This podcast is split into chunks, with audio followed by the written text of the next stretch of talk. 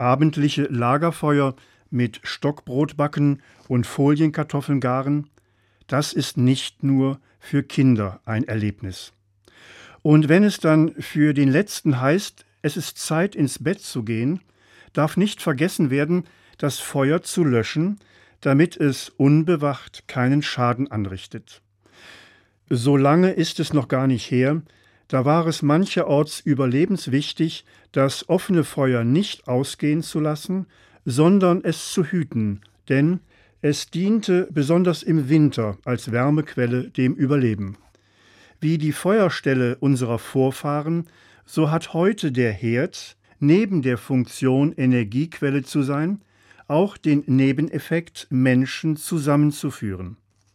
In meiner Kindheit waren der Herd und die Küche drumherum eine privilegierte Informationsquelle, auch weit über familiäre Belange hinaus.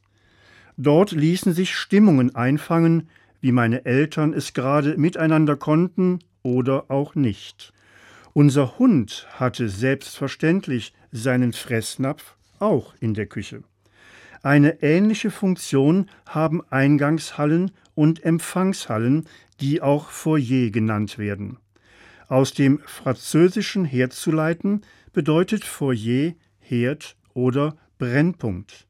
Menschen brauchen Foyers in bestimmten Lebenssituationen, in denen Kommunikation gewollt ist, die ein Kennenlernen ermöglicht, aus der Vertrautheit und mit ihr Heimat werden kann. Eine andere Feuerstelle hat mich von meiner Studienzeit angewärmt, die Fokularbewegung. Der Name dieser christlichen Gemeinschaft ist aus dem italienischen Focular abgeleitet.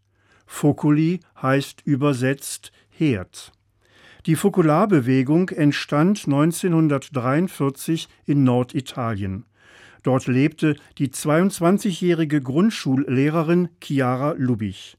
Der Zweite Weltkrieg stellte sie angesichts der Trümmer vor die Frage, was ist bleibend? Antwort fand Chiara im Johannesevangelium. Dort hält der Evangelist die Bitte Jesu an seinen himmlischen Vater fest.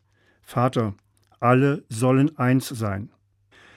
Aus dieser Bitte um Einheit erwuchs für Chiara und ihre ersten Begleiterinnen das Engagement für eine lebendige Beziehungskultur, die Verständigung und ein friedvolles Miteinander ermöglicht.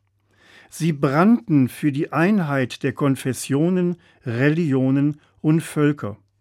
Konkret bedeutete das für sie, Menschen mit unterschiedlichen kulturellen Hintergründen und religiösen Bekenntnissen in einen geerdeten Dialog zu führen, in dem der Alltag dieser Menschen sich begegnet. Diese Dialoge entwickelten sich zu Netzwerken, in denen das Verbindende gestärkt und das Verschiedene als Schatz wertgeschätzt wird. Ihr Feuer und Flamme sein begeistert auch heute Menschen in der ganzen Welt. Sie treffen sich oft in kleinen Kreisen wie um eine Feuerstelle, befragen die heiligen Schriften hin auf ihre Aussagekraft für die Gestaltung des Alltags, besonders der Bewältigung gesellschaftlicher Probleme und Nöte. Oft denke ich an Chiara Lubich, ihre sanftmütige Entschiedenheit, ihre einende Kraft und ihr Gottvertrauen. Sie stellt mich vor die Frage, wofür brennst du eigentlich? Ein irischer Segen bringt ins Wort, möge das Feuer, das du in deinem Herd schürst, nie verlöschen, möge aber auch die Wärme nicht erkalten, die du einem Fremden schenkst.